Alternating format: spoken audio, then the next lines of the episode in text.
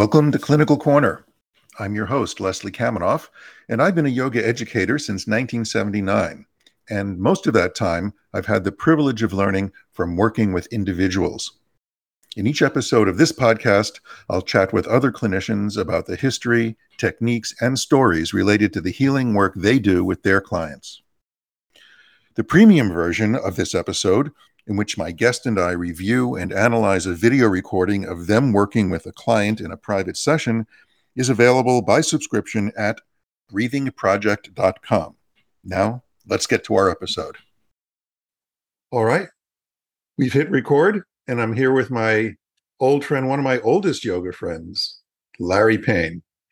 Um, so when I say you're an old yoga friend, I mean it in both ways. You're old. And and you're one of my oldest yoga friends. Well, the major story is I knew you as a Swami. yes, I was still I was still wearing orange when you first met me in yeah, uh, you were 1981. you, you were you were marrying people, and Well, I just uh, the one. I did the one wedding. That was it. I, I- uh, that counts. That counts. You married people, you know. yeah, I have that video still. I'll probably post that at some point with commentary on my platform. Um, that was a trip. Yeah, Rudra and Kamala were their names, as I recall. And oh my gosh! I did the that's a good full-on fire ceremony and all that. But we're not here to talk about me and my past, although Yeah, why my not? past does intersect with yours at numerous points. Yes, it um, does. We're here to talk about you now. Just just so that you know, uh, I'm in New York. Most people know that. You t- tell us where you are sitting right now. Uh, I'm in uh, Marina Del Rey area, and uh, we've had this family house for um, 40 years. And what happened is when my mom was in her last stages, I gave her this house for eight years, and I moved into the marina, which doubled my rent, but you only got one mom. And then when she passed, and she had a lovely life, 95, uh, I moved back in, and my old buddy Shashi, who was the first person I met in India. Kashi Vilipalar. Yes, the, he's a Yeah, palm he- reader, astrologer Yes. person. Yeah, yeah. Uh, seventh generation psychic palmist. He's living in the back, and it's a wonderful relationship. Wow. Yeah. Cool. It's like a it's like a Larry David thing, sort of. no, that guy's that guy's more raunchy. Shashi's more up and up. Okay. right. Now, just just to be clear to our audience who's watching this on video, uh, and for those of you on audio, I'll describe the background that Larry is sitting in front of. Um, it's not your house; it's a green screen, but it's projecting a lovely Looks image. good. Something. Looks good. Yeah, it looks great. it, it looks like you have a lot of room there. Um, yeah. So now I met you in 1981. As you mentioned, I was still a Swami. I had been sent to LA to run the Shivananda Yoga community on uh, Sunset Strip, um, which is a hell of a place to put a yoga center. Um, and you had just opened your center, Samata, um, Yeah. in in the in behind the house that you just described. Your 1980. Yeah. 1980. Right. And so it had been open, I think, for less, it had to be less than a year at that. And and you had just returned from a trip to India. You were touring all over the place. So how did you so I know you've told the story a thousand times, but you were working uh, That's the way I'm going to tell it to you. Yeah. you were you were working in publishing. You you were the LA person for McCall's magazine. Um and West Coast manager of West Coast manager. Yeah. So it wasn't just LA, it was the whole West Coast. Um, and so you ended up getting involved, getting involved in yoga for very personal reasons because of what was going on with, with you at that point in your life. So tell us a little bit about that story there. What happens when you're in the advertising sales business that Mm. you have no hours? They just the better you do, the more they pile on you. Mm. And uh, they kept piling it on me until I started getting a twitch. And then I started getting a back problem. And the LA has got some good doctors. I went to several doctors and Mm. nobody could the hell was wrong, you know? So my running partner, Bill Grant, Mm. said, Larry, my wife goes to this yoga class. Why don't you come? I go, ah, yoga. I- come on. So I went, and it was a disciple of Indra Devi. Her name was Renee Taylor. Uh-huh. In fact, she's the one who helped Renee uh, helped Indra Devi write her first book, The Yoga for Americans. Mm. So I walked in It and came out in the 50s, right? We're talking about the 1950s. This goes way back. That first. Yeah, for her. Yeah. Yeah yeah, yeah. so anyway, I walked in. I was watching these women warm up. I, and I said, I can't possibly do that. Just do what you can, and you'll be surprised. You know? So she Wait, gave wait, a that's your imitation of Renee? Yes. Now describe the scene. Okay, because this is this is not like yoga studios we're familiar with now, right? So what is this room you're walking into like? I think it was a, uh library of a of a um, you know like a public library room or something like that. It was not like her center. Uh-huh. And they're they're all you know familiar with it and warming up. And so she said, "Do what you can." So at the end, she gave a 15 minute shavasana. Mm. When I opened my eyes, my back pain was gone. Mm. My twitches were gone, and I felt like I've been smoking something. I was so high, and it lasted for four or five hours. Mm. So I just didn't even look back. I just I thanked her. I went to my where I lived, and there was a man named Raghavan who had the Raghavan Das, yes, yeah. Das Scientific Yoga Center, and I, went over there, Raghavan, Yeah. and I I just never looked back. Within a year, I was off to India. But what happened before that is that he would have a juice cleanse on the weekend. hmm And I always liked that. And he said, Well, if you really want the full effect, you'll go away and take a two week cleanse at this place called Meadowlark.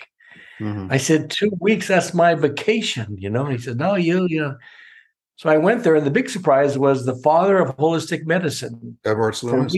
was Yeah. Dr. Evarts Loomis was Yeah. there, and he'd been there for 20 years Wow. and he just took me in and uh the you know you every he was way ahead of his time they had intensive uh journaling and every morning uh an interactive uh psychotherapy session with everybody Hmm. and at the end of the two weeks i decided that i wanted to leave my career and so i wanted to take a trip around the world and Wow. he gave me a list he had done it earlier Mm. he gave me a list of some people. I didn't go to too many of them, but he because I got sidetracked in India. So in other words, if you're in India, these are the people you have to meet. List is what- Um, more like the people outside of India, like in Europe, Oh, uh, in the, Black Forest. Um, oh, I see. So this wasn't the the India list of people No, you were. no, oh, no. okay. no, I got that from somebody else. Okay. Okay. Right. So, So, so just anyway, just to backtrack a bit, just just for our listeners who are not in our age bracket, um, and I'm putting myself in your age bracket, but you're older than me. But yeah, I'm older. Yeah, but the, the, the- the point is that that Meadowlark was sort of this proto New Age spa-ish kind of place that that has a connection to a tradition that actually went back even further on the West Coast because we're talking like the Nature Boys, who mm-hmm. you know were early health food advocates, people like Gypsy Boots, Gypsy boots. right? Yeah, and and Gypsy And, used to come uh, by the yoga center and sell us dates. I mean, he used to hang out, right? He, I when I when I had my entertainment magazine, he had a column in it. Right. So this is going to before like I went for 40s. Yeah. This is Yeah. the 40s, 50s, Well- 60s. Yeah. Yeah, no, I remember we talked about Gypsy Boots, Yeah. and uh, but but uh, Loomis was really the father of holistic medicine. So Mhm. I went to my boss at at McCall's magazine, and I said, you know, I really like you guys, but I quit. Hmm. I'm going to take the sojourn and so, and he did something amazing. He said, "Look, at don't quit. I'll give you a year sabbatical." Wow. That's unheard of in advertising. Really? So, Where- where the next person waiting to replace you is nipping at your heels. And if you, Yeah, right? So- that. Yeah. Yeah, yeah. So I had a press card from McCall's magazine, a Mm. brand new camera recorder, and I was from California. So wherever I went, like nobody turned me down for an interview until I got to Krishnamacharya. but, okay, so so who did you get the India list from of like who to visit in India?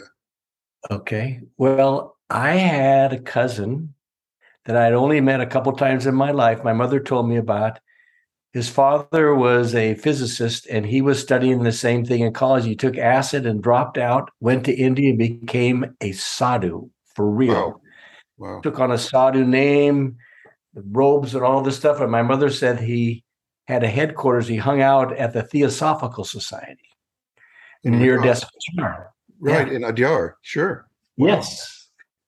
And if you join that before you go, when you get there, you can have cheap accommodations, really, really, really good. Hmm.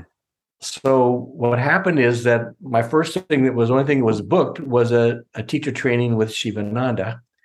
And Shashi was the one who picked me up at the airport. He was one of the teachers. Now, wait, is this so? This is in Trivandrum? Uh, that's where it was, yeah. So you're yeah, he wow. They that was they they had must have recently acquired that property because they couldn't have had it for too long when you were there in what was it 1980 yeah, they had it for about a year, and Shashi's family uh-huh. was part of Swami Vishnu getting it. Oh, really? So he helped. Yeah, uh, uh, yeah. His father. I was there in '81, and it was still new, right? So yes. Wow. Huh. Yeah, and when I came there, they're calling me Wallakaran and all that, you know, like white guy. You know, I walk in there. so yeah. anyway, uh, on the just on the ride from the airport to the training, I told Shashi that he he belonged in America, you know, and he didn't belong there. And I ended up sponsoring him mm. to America, and he ended up saving my life when I had horrible amoebic dysentery. He took me to a hospital and there was no room there, and he pulled some strings and got me in. In India, in Trivandrum. Yeah. Wow. Yeah. I think. Shashi was still there in 81 when I was there. He didn't come right away to the States, did he? he no, was, no, yeah. it was a couple years. Yeah. yeah. a couple years. But the thing is, when you're asking me who who clued me in, the only person I knew of other than Shivananda was Iyengar. I knew I wanted to go see him. So I went to see my cousin, and I heard he was staying. He was headquartered at Theosophical with all of his properties and stuff. So I went to this woman who was the head of it, and she had been there forever. Her name was Norma Shastri. Probably 50 years she was the head of it in India. And I said, I'm looking for my cousin, Ray Angona. And she took off her glasses and she said, Here, his cousin. Says, yeah. He says, You'll see him in the library. He's got dreadlocks, sadhu robes, and he has horrible BO. Wow. so, so if I it went weren't for your if it weren't for your back pain and that shavasana in a library and then studying with Raghavan and all of that, you would never even have known about that you had a cousin who was a sadhu, which, which is absolutely crazy that that you or someone in your family had already made that journey for themselves. Yeah. Huh. Yeah. And so I I sat in front of him. I'd only met him like probably once in my life when I was a kid. Yeah. I said, I'm your cousin Larry. And he looked at me and just stared at me, and his eyes filled up with tears. Hmm. We went outside, and it was morning. And we sat and talked until it was dark. Wow. Huh. And he said, uh, Listen, I've been to all these people. He says, Why don't you go to Iyengar's teacher? He's right over here. And I say, I started writing things down and he gave me all the ones and he told me the ones that were fake, the ones that were not. Mm. He, told me, he told me about Sai Baba. Mm. He hmm. told me Indra Devi was there. Um, Indra Devi the was in India then? Yeah. 1980? Yeah. Huh. Yeah. yeah. And um, the funny story is that um, uh, when uh, uh, I was staying at the Theosophical, Richard Miller was there. That's where we met and that's where I approached him. Let's start AYT. And after he said yes, it took almost like seven or eight years to really get it going, but that's where we started. But anyway, he sent an aerogram to Iyengar and said, I'm Richard Miller. I'm here observing yoga teachers. I'd like to come and observe your class. Mm-hmm. And I answer right back, nobody observes my class. I suggest you go somewhere else. So I said one, Dear Mr. Iyengar, I've come all this way to be at your feet. Uh, it would be such an honor if I could study with you. he goes, Oh, please come. I don't know if I can teach you anything. Basically, you're teaching Richard. This is how you kiss a guru's ass. This is how you get him to say yes. And- well, I was in sales, you know. I was going to say that's that's you were in you were in advertising sales, so that's how you write a letter. Yeah, Yeah. couldn't have been nicer to me. He dressed up, interview. yeah. He took me to his uh his level one class, level two, and level uh like a therapeutic class. Wait, was Richard with you? Did he? Did he? Oh, He oh, Richard didn't come. And you, So- you, didn't, you didn't bother to put in your letter. Would you mind if my photographic assistant? No, no. That's harsh. but you know, his level two class warmed up with standing drop over backbends. So I had to literally be in a bathtub for an hour before I could even come to his class because I was so sore from the day before. I, I was there for two weeks. Wow. So You know, well, one thing I admired about him, the- yeah. him and Desikachar was that you know you make a lot more money off of uh, uh, Westerners, and they always had a place for the locals and and charge them local prices. So that, I thought that was very honorable. Sure. So now you were at in Adyar at the Theosophical Society, literally walking distance from Krishnamacharya's house and the KYM, the Krishnamacharya Yoga Mandiram. Um, and on your very first trip there, you run into Richard Miller. Um, and you're already talking about organizing something like IAYT on that. I came to him and I said, I want to start uh, uh, this organization, and he says, Well, if you do, you're going to need a journal. He says, and I can I can be the editor of the journal. Hmm. And I said, Well, I'll be the publisher, and I've sold some advertising, so I'll be the president and advertising director. well, well, the reason I'm pointing this out is that the unbelievable chutzpah it took for you to, at this very early stage of your yogic connection, to already being appointing yourself president of an international association of yoga therapists. Why why not? Well, I was older than you, you know, Yeah, so right. that's and so, so and so, how did it go with the um, attempt at connecting with Krishnamacharya, seeing as how you're right around the corner? hilarious. Yeah. because everybody I went to was so cool about an interview and everything. Yeah. So I get there and Desikachar greets me. And at that time, A.G. Mohan was the managing director of the Krishnamacharya Mandiram. Right, because they co-founded it in 1976, four years prior to your arrival, I believe. Uh, who co-founded Desikachar and his And father? Mohan. Oh, he was a co-founder. I didn't even know that. As far as I know, that's the story I heard. But anyway, they were they were still working together at that point. Yeah, they they met each other. They were both engineers, and they met each other at work. Right. And then Desikachar brought him into the fold. Yeah, yeah. Also, um, Mohan's wife Indra was really popular there. She's she's wonderful. Mhm. So um, I came there in Desikachar. I met Mohan. And he says, "I'll see." And Desikachar comes in. He goes, "I'm sorry, sir. My father doesn't do interviews anymore." Mm. And I he says, "But if you want to wait for two weeks, I'll see if he can meet you." Two weeks. So, so I had Mohan for two weeks and private lessons, and then Desikachar gave me one at the very end. His father comes out, and I didn't know anything about touching their feet and all that mm. kind of stuff. You know, he was like five foot one or five foot two, and he walked around in Jalandhar Bandha to keep his energy in. Yeah. he comes out with his son, and I just went like this. And because I didn't drop down and all that stuff, he looked at me like, Who in the F are you? and turned around and walked away. And that was the first meeting after two weeks. then when I got home, I called Desk or wrote Desikachar and said, Can I study with you? And uh, you know, one on one. And he said, Okay. So it was about two years later, I came back and uh, he said, I've been looking at your background. And he said, I've always wanted to do a tribute to my father mm-hmm. in America. Would you consider it? And I said, Yeah.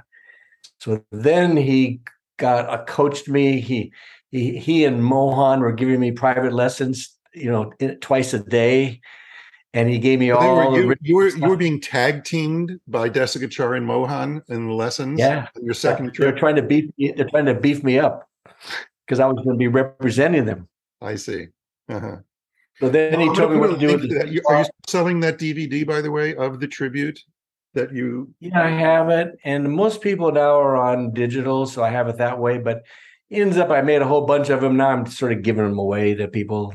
Um, well, however, you're distributing them now. If people are interested in seeing this amazing uh, document of this tribute uh, with Gary on stage demonstrating asanas, right? Yes. Gary Kraftsow.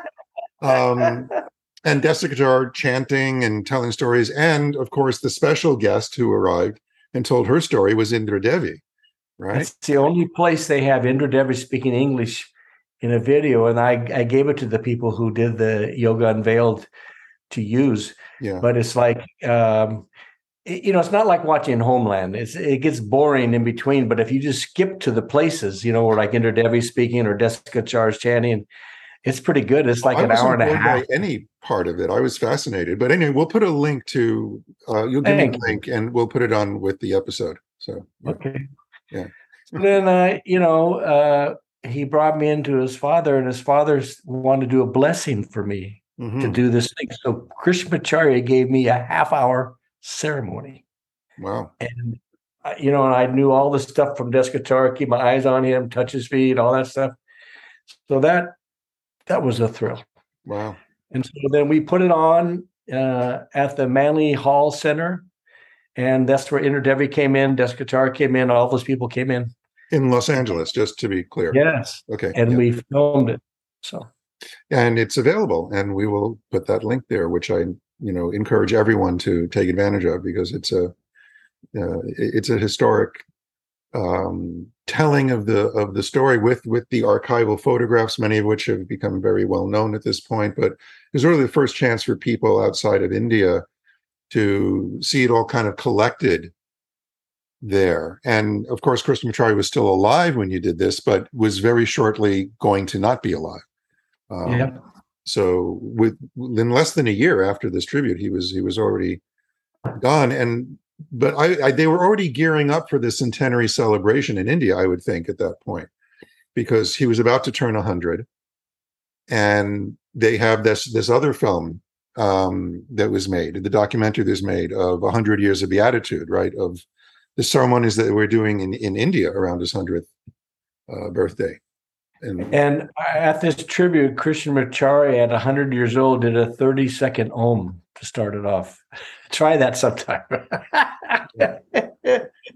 I'm just barely getting there. 30 yeah, seconds. Well, after after COVID, I'm I'm down to about on an average day about 45 but I, I, used to be able to do a minute uh, fairly consistently but that was before. a minute yeah. a minute that's long. Well that's nothing compared to some people i know.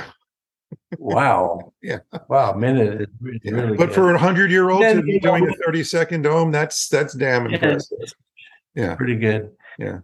Um so you know then uh, somewhere along the line uh, you know i heard about leroy perry and came over and met you and you know what you what you did over there with the you you set it all up for me. You had it all ready yeah let, let's get to that part of the story because one of the significant moments um, in my uh, development was when when you had were telling when i first met you maybe the first second time i met you you were telling me this story about your trip to India and of all the people you you met and got to work with, you were most impressed with Desikachar, um, at least in my recollection of your retelling of that. Um, yes. And and when I asked what was most impressive about him, you said, "Well, it's all in the breath." Like what? Because Of all the names you mentioned, I had heard of all of them except Desikachar. You know, I'd heard of Iyengar, and I think did you go to Lonavala to the Kaivalyadhama? Yes. You know, because I had heard of the Kaivalyadhama and the work they were doing in Lonavala, which is the Institute of Santa Cruz, the the uh, Vivekananda Institute. Yeah, but the only name I didn't recognize was Desikachar. I said, "Well, what's so special about him?" And you said, "Well, it's all in the breath." you didn't say a whole lot more at that point, but it got me thinking and it kind of kind of shifted. Well, you my, sure expanded on that one. yeah, I did, but it shifted my attention to what I at that point I was only teaching Shivananda yoga, but I started really noticing the way people were breathing and sometimes not breathing, and how we were coordinating some of the things we were doing with breathing, and um, it really did shift my my focus in a significant way. Um, and eventually, of course, I stopped being a swami and eventually after you know sometime after that i left shivananda uh, although there was a period where i stayed on running that center as not a swami um, but uh, i moved in with with linda huey um, who was my girlfriend at the time. And that was right around when leroy perry uh, was starting the international sports medicine institute. So this is in 1982 now. We're already in 1982 were you with linda before she came to the isi yeah, we were. I started seeing her uh, in, I guess it was the late 1981. Um, she and, was an Olympic sportscaster and played in a woman's professional football league. Linda did a lot of things. I mean, this is a woman who wrote an autobiography at age 27. So, you know, she already had had a full enough life to fill a book at age 27 with the significant stuff she was doing. And we love you, Linda. Yeah. yeah. We were, I was just with her in Eugene, Oregon for the World Championships of Track and Field. Uh, ah. So, yeah. Anyway, um, so I started working at International Sports Medicine Institute, which was the building I was already familiar with because it was World for Men, which was down the street from World for Women, the two health clubs where I was teaching yoga when I was with Shivananda. So oh I was God. in that building before yeah. Leroy teaching yoga. Um, yeah. So anyway, a lot of things started happening then. Um, it was kind of the the birth of the fitness industry uh, at that time in history. Uh, and we were sort of at ground zero in Los Angeles. Um, and a lot of the uh, athletes that were trying to get on the team for 1984 because remember they didn't have an olympics in 1980 because there was the boycott of the moscow games. So leroy was working with a lot of these athletes particularly track and field athletes um, and and i originally started working there not because of yoga but because of the acuscope. I was doing the electro medical thing that i had learned how to do from jack yeah. scott but they st- they wanted to have Leroy wanted to have a massage therapy department department, and so we brought in Craig, who became my first bodywork teacher. Uh, they were bringing in acupuncture, you know, all of these alternative things, and and Leroy found out about the yoga that I was involved in the yoga, and I started doing some flexibility work with some of the athletes, and this opportunity to have like a yoga therapy department was discussed. And I knew that I didn't know what the hell I was doing. Right. But I, I knew someone who did know a little bit more what he was doing because you at that time were working on your your uh, thesis and eventually your dissertation, which centered around yoga for back pain. And so I was like, well, what about Larry?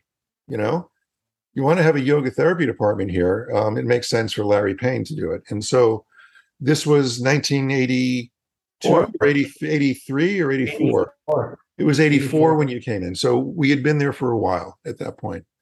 Because I started, I, I, left Shivananda in 82. I think I started working for Leroy in late 82 or early 83. So by 84, this opportunity arose. And then you come in right and well you you laid the groundwork and you were very kind about it because you could have tried to go for it yourself i was just being and honest you, i you know i've been teaching yoga for what maybe five years at that point but yoga therapy that's a whole other thing you know and and you you in particular yoga for back pain was your that was your bailiwick at that point that was your thing and that's what they It was. wanted. Yeah, Yes. yeah. And then you came in, and then John Hertz was there, and the doctor, the, the chiropractor John Hertz, and the infamous Payne Hertz Back Clinic got started. And shortly after that, Dan Too Good and Blair Sweet came in. So it was Sweet Payne Hertz Too Good. Sometimes Payne Hertz, we chiropractors have did- strange names. Yeah. yes, we did radio shows on uh, Pain Hurts. And we had a lot of fun with that. And I still in touch with John Hurts today. Oh, really? Is he back up in Oregon, or uh, is he? No, no, he's here and he's uh, teamed with another medical doctor and he's got quite a following as usual. He always had a lot of celebrities. Mhm. And uh, so yeah, he's doing fine. I saw him not too long ago. His hair is white, and Ah. uh, he's uh, he's he with his wife. They're doing good. They're doing great. Yeah, so that was a really interesting, exciting, creative time. Uh, the Olympics were coming in '84. Linda and I were traveling all over the place because we were also working as travel agents. So we went to Australia a couple of times. We went to Helsinki for the first World Championships of track and field. Um, the everyone was interested in the AccuScope, which was really doing wonders with healing, speeding the healing of soft tissue industry in injuries. And I was starting to learn body work uh, and myofascial release from uh, from Craig. And I got a fly on the wall when Leroy was giving these seminars for all the chiropractors who were coming in learning, you know, functional taping and extremity manipulation and biomechanical analysis and all of that stuff. So, what are your what are your strongest memories from those those days at this at the International Sports Medicine Institute when you were doing the yoga therapy there? Well, first of all, um, with my old marketing stuff, I I inquired at the Yoga Journal, and they did the first ever story on yoga therapy In Yoga Uh, Journal. in the Yoga Journal uh, with me and uh, uh, Leroy. Mhm. But what really stood out to me, I remember that right next to my little office, Madonna would come for massage. so she and I started doing this, uh, uh, like that kind of stuff. And uh, then on a given day, walking and practicing the walk was Elizabeth Taylor, uh, Shirley MacLaine, uh, uh, Her brother. Beatty, Yes, of course. Dolph Lundgren, uh, you know, and on and on and on and on. Yeah. And it was like that was the most. And he every week he was on TV because he pissed off the doctor, so they were always going at each other. Yeah. And uh, Leroy was fixing people. He was, and he was good at pissing off people in the in the medical field and other chiropractors too. Um, he had a real talent for that. Yeah, but he got results, and I learned so much just from watching his hands as he worked. And I didn't realize I was learning how to do some of those things just by watching, because that's I'm like an observe and absorb kind of learner. So you know, it, sort of like through osmosis um, influenced me in in ways that uh, you know still inform a lot of the stuff I do when I do hands-on work with people. So it wasn't it was an exciting time, and um, and I, uh, I I left LA um, in the fall of uh, '84 uh, after the Olympics. Drove back to New York, started working here. I started working for an osteopath who um, I was connected to uh, through Herbie Berger, who was another big AccuScope guy, because Herbie was working for him here in New York, and so I started sort of uh, eventually developing some of the connections and the skills that would let me go into my own private practice. So from '84, uh, how long did you um, work at? It was only about uh, I think two or three years. Mhm. Yeah. So you stayed on after I left LA at ISI. stayed on there. Mhm. And I remember for a while, your mom used to come to my group class. she when she was visiting me in LA, yeah, yeah. Yes, you Yeah. there. Uh-huh. And um, uh, there were so many wonderful people that came into that place, and uh, um, you know, celebrity city. Um, and then also the other thing is, there was a movie that didn't do too good called Clan of the Cave Bear. Well, that was Daryl Hannah. Yes. Yeah. So he had all of them come in for yoga class. Uh huh. So I'd be teaching the class, and then Jackson Browne would come in, and they would get in this convertible Dodge, and her hair would fly behind her, you know. And uh, uh, it was a lot of fun, and there were several people there that were actors in that film that I knew later on and worked with, and so forth and so on. But that's the kind of stuff that was going on there. Yeah, uh, it, it, was. It felt like being at the epicenter of like celebrities getting their backs fixed. Fitness. Yeah. See, we, we would be we would be after hours just pulling their x-rays and and looking at celebrity x-rays too, which was I mean with the way HIPAA is now, that was so uncool if you think about it, that we were you know, just saying, "Oh, well, look at so and so's spine. That's interesting." But I learned a lot by looking at a lot of spines, actually, celebrity or not. I mean, this the spines. You were, did learn. You did learn a lot. Yeah, Leslie. yeah. You, had that reputation. So, at what point, and I asked this question of, of, Gary, and nobody had ever really framed it this way before or in this language, because this is called Clinical Corner, this podcast. And um, I know when I think back to the experiences I had where I started to think of myself as somebody who specialized in working one on one with people, I didn't, I wouldn't necessarily have attached the word clinician to it back then. But now when I look back, uh, I can see the progression of what I went through to become something like a clin- clinician. So if you if you kind of turn that lens back on those days and you know the ones that followed in your life and your career, uh, at what point did you start to see yourself as someone who was actually going to focus not just on teaching yoga classes but doing more of this one-on-one focused yoga therapy clinical work with people? When did when when did you start and, and did you start to think of yourself as a clinician at some point? Uh, right after Desikachar because that's how he worked you know one-on-one mm-hmm. and then uh, with rolling with the um, you know the international associations of yoga therapists i started having to associate that and then also you and i were both um, like associate directors or whatever of Unity in Yoga. And like uh, vice president, or yeah, that was yeah, was. we were both had a role, similar role. Yeah. with Rama Vernon, and she connected so many people, and she was the one who got all the different schools to come together. And the most stubborn was Iyengar school, and they finally came, and we met in Marietta, and and all the you know, and that became the yoga journals conferences and uh, you know, well, the most also, stubborn, Larry, are the ones who never show. Shivananda never showed up to conferences as an oh, oh, organization. Oh, really?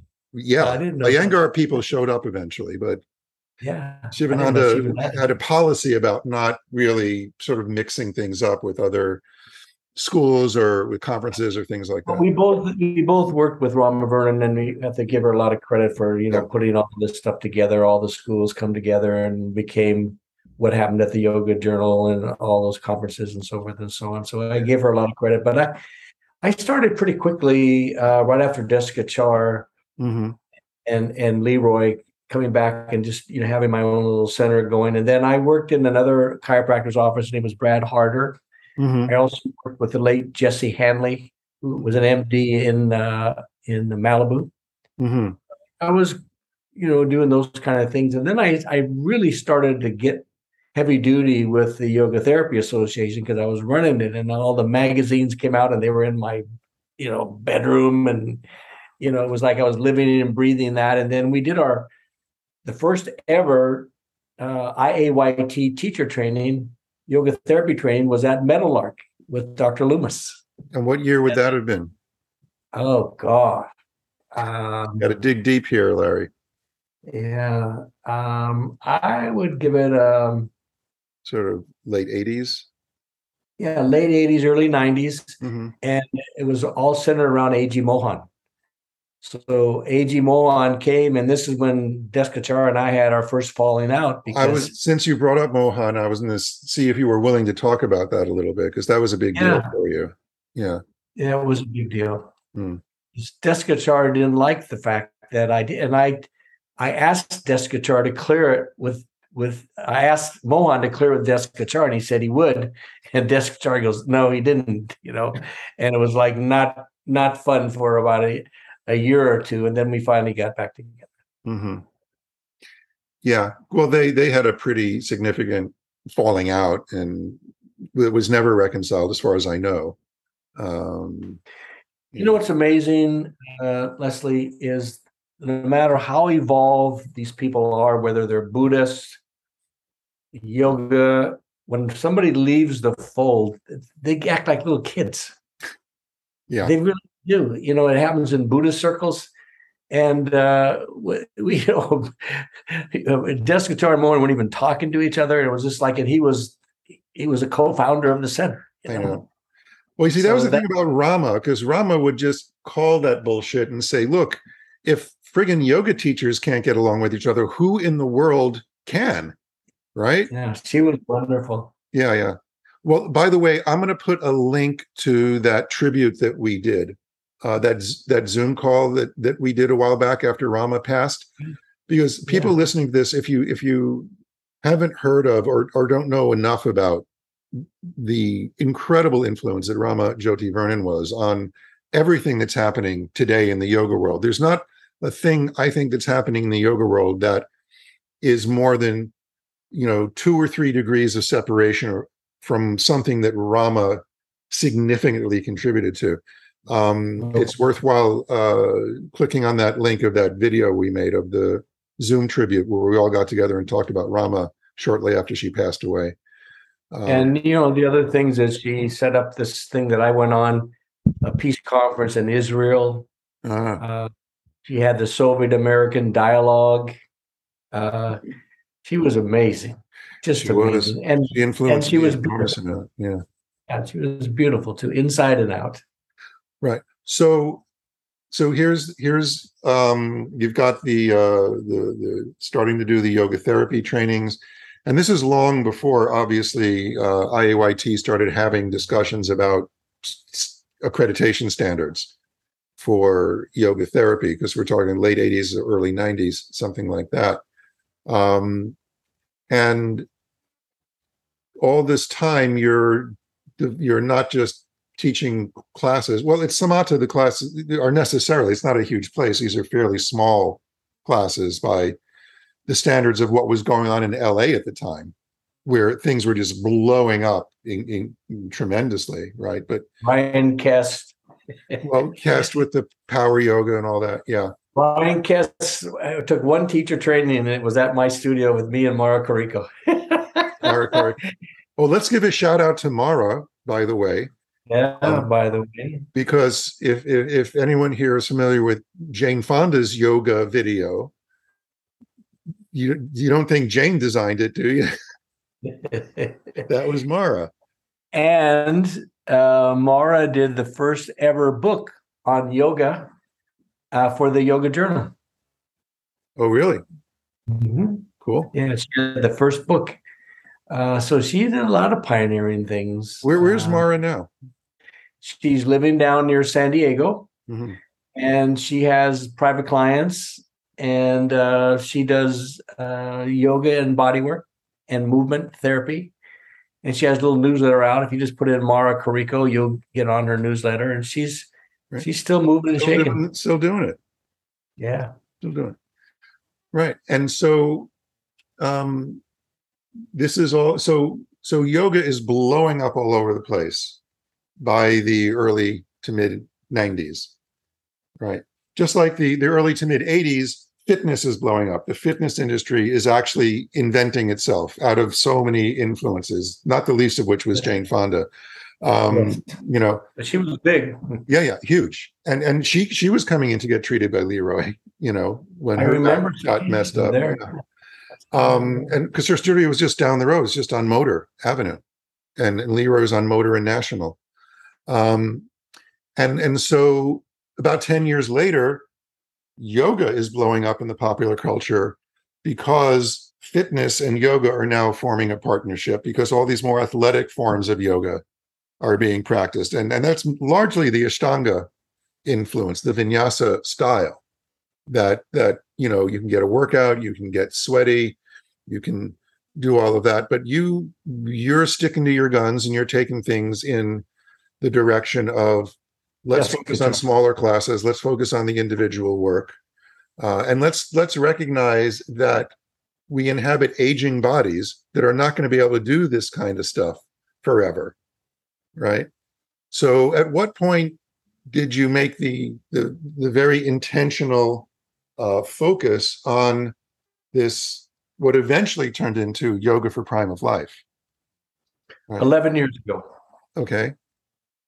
I mean, I was I was heading that way. Also, I had a big following in Malibu. I went out there, and those classes were big. It was in like a a student auditorium kind of a thing, and we would have 40, 50 in that class. But you're not and, teaching vinyasa yoga here. You're not jumping around and sweating and yeah. Sort of doing my own style, and there were a lot of celebrities out there. Cheech Chong were the class, and uh, yeah. Oh my God! But one of the funniest. I'm sorry. You know? I forgot one thing before we jump into that era. Yes. I would be remiss if I didn't ask you just a little bit about Mataji, because your very first yoga experience, that shavasana that changed your life, and from her student, and and by exponentially exponential association, so many thousands of other people's lives because of the influence you've had. That was a student of Mataji of Indra Devi, right? And yes. so you first met her when, and what was that special connection? Because you you and her were uh, working very closely together for a while. close. Um, I first met her at the Cheryl Harriman studio. So mm-hmm. Harriman was the first black yoga teacher in Los Angeles, mm-hmm. and so they she would come there, and that's where I met her. And so then when I took my trip to India, mm-hmm. she remembered me, and I asked if I could interview her while I was there in India. Mm-hmm. And she says, yes. But she said, uh, you know, while you're here, I want you to meet Sai Baba. She was very close with Sai Baba, yeah. yeah. Yes. Mm. So Sai Baba, she raised some money for an orphanage. So Sai Baba was coming to dedicate it. So there was this area that was roped off. They held maybe 12 seats. And wherever Sai Baba would go, there'd be hundreds of people. So I was invited in, and as you looked around, it just looked like that. It was all a sea of heads. So I'm sitting here, and next to me is a three-star general in the army. Mm-hmm. So uh, he's got a neck brace on. Mm. So Sai Baba comes in uh, with, uh, you know, uh, Indra Devi. And she says, uh, "This is Larry Payne from McCall's magazine," and I like this, and he was kind to me, went like that, and Sitting next, I mean, right next to me is this guy with the neck brace. So Sai Baba looks at him. He takes his kurta and shakes it down. That's his shirt. And so you can see there's nothing on his arm, no tubes or anything like that. And he put his hands down. This guy had his hand open like this. He out of his hand was vibhuti, the holy ash. It happened. I was sitting like literally uh, uh, uh 12 inches away right in this guy's hands. So he went into his hands, and then he took it and he and then he put some here. Yeah. He took off his neck brace and went like this. What? But I have a picture of it, and for the the the next book I'm working on is called The Autobiography of an American Yogi. It's on the cover of that that that shot, and it was a and Shashi was there, and it was his friend who took the picture. Oh. So, because of Indra Devi, you got to witness that and meet Sai Baba. And but she now had she already made the move to Argentina at that point in the early 80s? Uh, or uh, no, no, okay. no. So what happened is that she had a place near Rancho La Puerta that she purchased with uh, somebody who was like an adopted daughter. Okay, so and, for people who don't know, Rancho La Puerta is one of one of the earliest, perhaps the first real pioneering vacation new age spa run by uh, Deborah Szekely in Tecate, Mexico, just over the border from California. Just for a little update, is four years in a row voted number one fitness destination in the world by Travel and Leisure. And Deborah Szekely just celebrated her 100th, 100th birthday. birthday. Yeah, amazing, right? Yeah. Yeah, pretty amazing. And she comes and gives talks there like all the time. Yeah. Uh, yeah. Yeah. yeah. So she she re, I, when I think of Indra Devi and I think of Deborah, I, I think these are like they're cut from similar cloth. Treasures. These, these people who are living to over hundred and still doing their thing and um, just pioneers in what they've done. Yeah. So what happened is people started invited Indra Devi away from her center to different places. So somebody invited her to Argentina. hmm So she gives a talk, and in her audience was a guy named, I don't know if I pronounced right, Fiaro, who was the Elvis Presley of Argentina. hmm He got this vision that she was his mother from another lifetime and announced at his next concert that his mother from another lifetime is giving a yoga thing the next weekend. Wow. 3,000 people showed up for her stuff, and they never let her go. They gave her a place to live. Wow. Just and from that point on, she was centered in Argentina. instant red carpet, instant celebrity, instant popularity. And this is before And she got, Instagram, like, folks. A uh, ambassador pass when she was on flying Wow. that she either got on in first class or she didn't get on at all. and so that's so that's I never heard that story of how she ended up living the rest of her life in Argentina. Yeah. But she still traveled because I, I met her several times. Yes. she, Um, would, she would go back and forth. Yeah. And David and Yana Lifar are the ones who started the Indra Devi Foundation Right. and took care of her until she died. And they're dear friends. at the age of 102, was it? 102 and almost 103, I think. Yeah. Wow. Yeah. Okay, so I just I thought people would be interested in that because there's there's there, there was renewed interest in Indra Devi because people are interested in some of the roots and history of yoga. Plus, uh, Michelle Goldberg's book came out, The Goddess Pose, which which uh, tells the story of her life, which interestingly has no photographs because David hated the book and wouldn't give her permission to use them. right. Well, he, he said it wasn't the most flattering thing about her. Yeah. Uh, there's other stories about her, and I, I'll tell you, I never saw anything negative about her ever. She was always giving and kind, and just a character, you know. Um, Absolutely. and and if you want to see her in full character, that video of the tribute to Krishnamacharya yes, uh, absolutely Yeah. shows her in, in full character. So anyway, just to, to to scoot forward then to where I interrupted the flow because I, I we, we could go for days. I know, but we have we have about uh, ten minutes left before the the the hour long break before we go into the clinical stuff. And and just for the the listeners to the audio version of this, um, that's the premium content that you can get at breathingproject.com. Highly recommended. Well, thank you. Yeah, you can try it out first month free, no obligation. And there's a lot of stuff up there, including the video version of this conversation, the next hour, where we're going to talk shop uh, about the clinical work that you do. And we have some nice video footage that'll um, that we'll analyze. But um, so you're you're teaching in Malibu these big group classes, uh, but as anyone knows who does what we do, the bread and butter really is the private work because as as many people as you can put in a room paying whatever it is for the class it's a lot of work it's a lot of schlepping um, uh, and you're making very close to that or even more in many cases just in one hour working with somebody. Um, and and so that was my bread and butter for many years and um, and you're still doing that work even at your advanced age larry which we won't necessarily mention unless you want to say it. 78 and feeling great. there you go 78 and feeling great. So yeah it's prime of life. Why should you not tell us how old you are? That's uh that's your whole your whole thing um that you can now you have had a, a you, you you yoga helped fix your your back. Uh, Right. you did have uh some challenges that many people have as they age with your with your hip right? So you i remember then the knee i remember the years you were struggling with that. Now this is just osteoarthritis that developed uh as a result Uh, of see, I, I I I count it to being a runner for 19 years on pavement. right I think that didn't do me any favors. Then, you know, early was football, and then I had martial arts for about five years. Mhm. So all those things banging on you. But I think more than anything, the running on the pavement was not my friend. yeah yeah well that'll that'll get your joints um what but was there a, a family history of osteoarthritis too? Because sometimes we're a little more prone to it no? So you came by it The on only family history was atrial fib, which I, I proudly have. yeah well i had to have mine dealt with as well uh, and the covid didn't help I tried four times and it didn't work. So. What the the ablation? Yeah. yeah yeah. Sometimes it doesn't take. So, so tell us about the spare parts you have in you now. I prefer not to.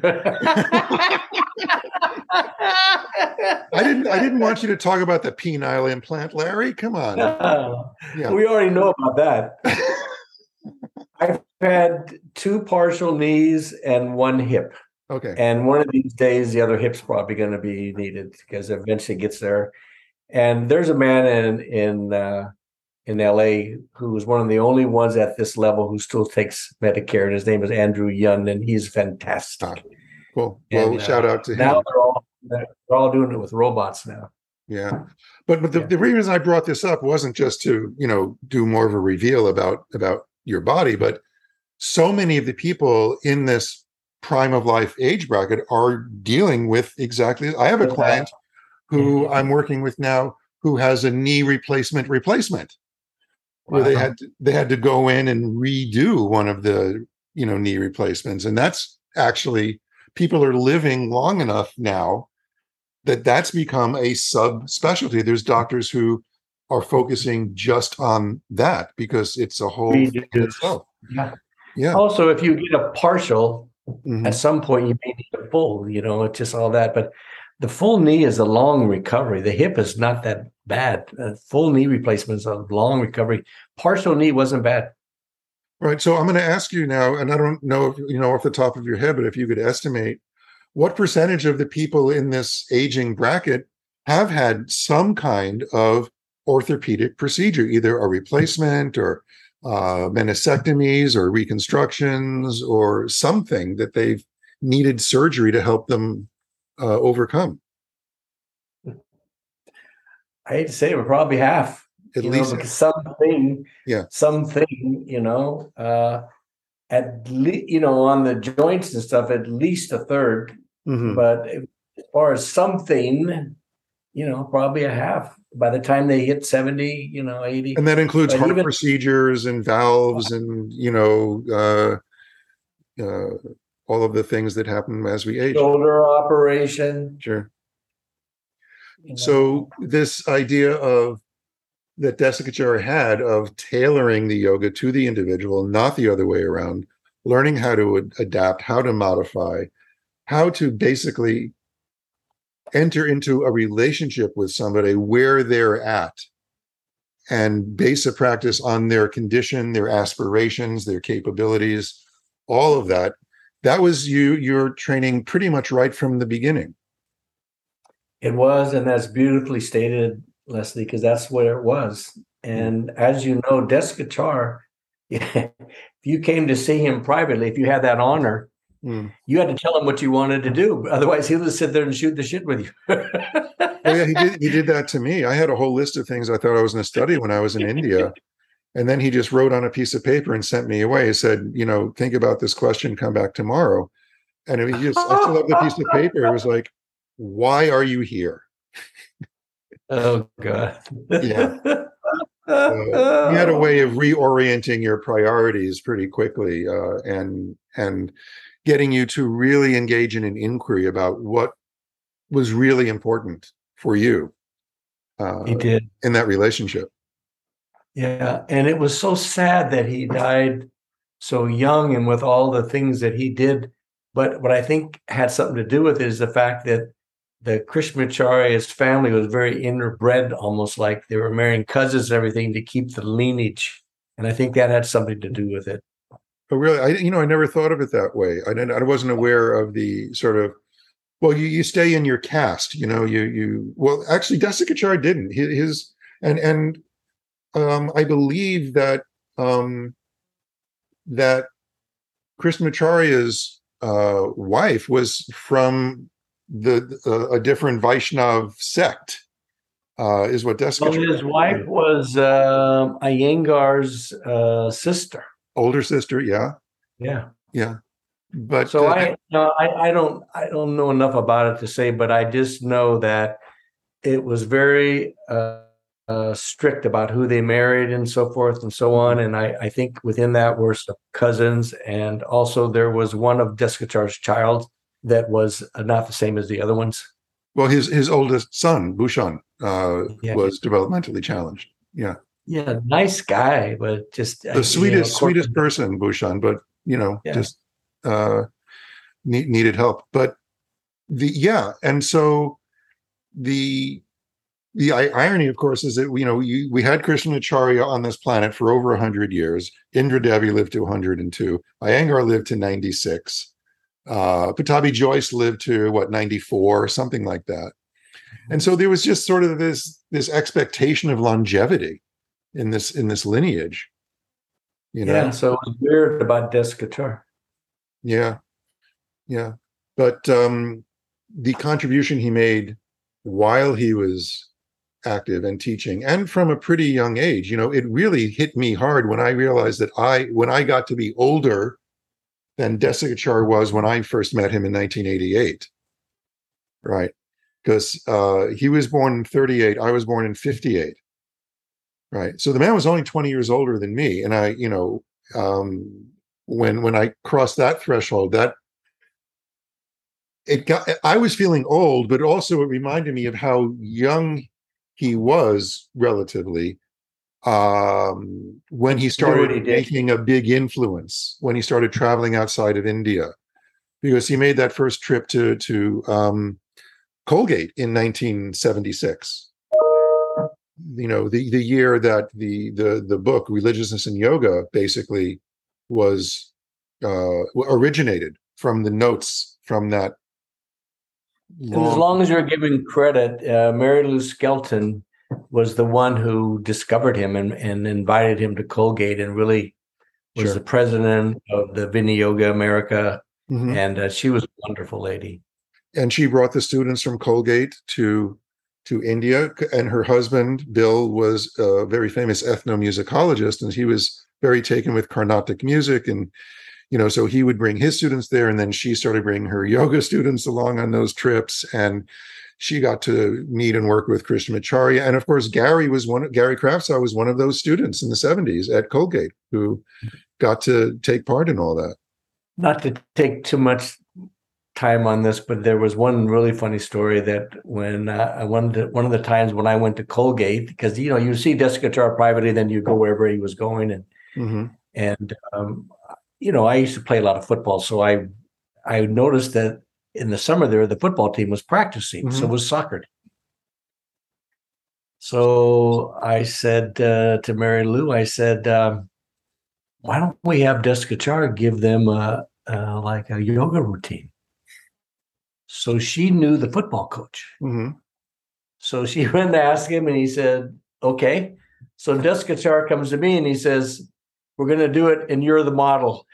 I saw. so I've seen the footage of that. I, I've seen. Yes. It was for them. He went something customized, so it was jumping and all that stuff. Yeah, because they were young kids. So I go, oh, thanks. Time to find the model. Where did I see that footage? Is that on YouTube or was yeah, it? On my YouTube. Yeah. Okay, so I'll put a link to that because that was hysterical. He has you jumping who, around. Who else? Who else can have this much history together? well, Not you have to live a long time. Yeah. Yeah. So anyway, that's a good note to to end this this part on. So we're gonna um, I'm gonna put a pause in the video and um, I'll just remind everyone who's been listening uh, to uh, consider uh, logging into breathingproject.com. Uh, you can check out everything that's there, including the video version of this conversation we've just had and the one we're about to have where we talk shop and really get clinical with uh, the work we've been doing. So I'm going to uh, conclude this part. It's been great, and we'll take a pause and we'll come back and do the next thing in a in a minute. So, uh, okay. uh, yeah.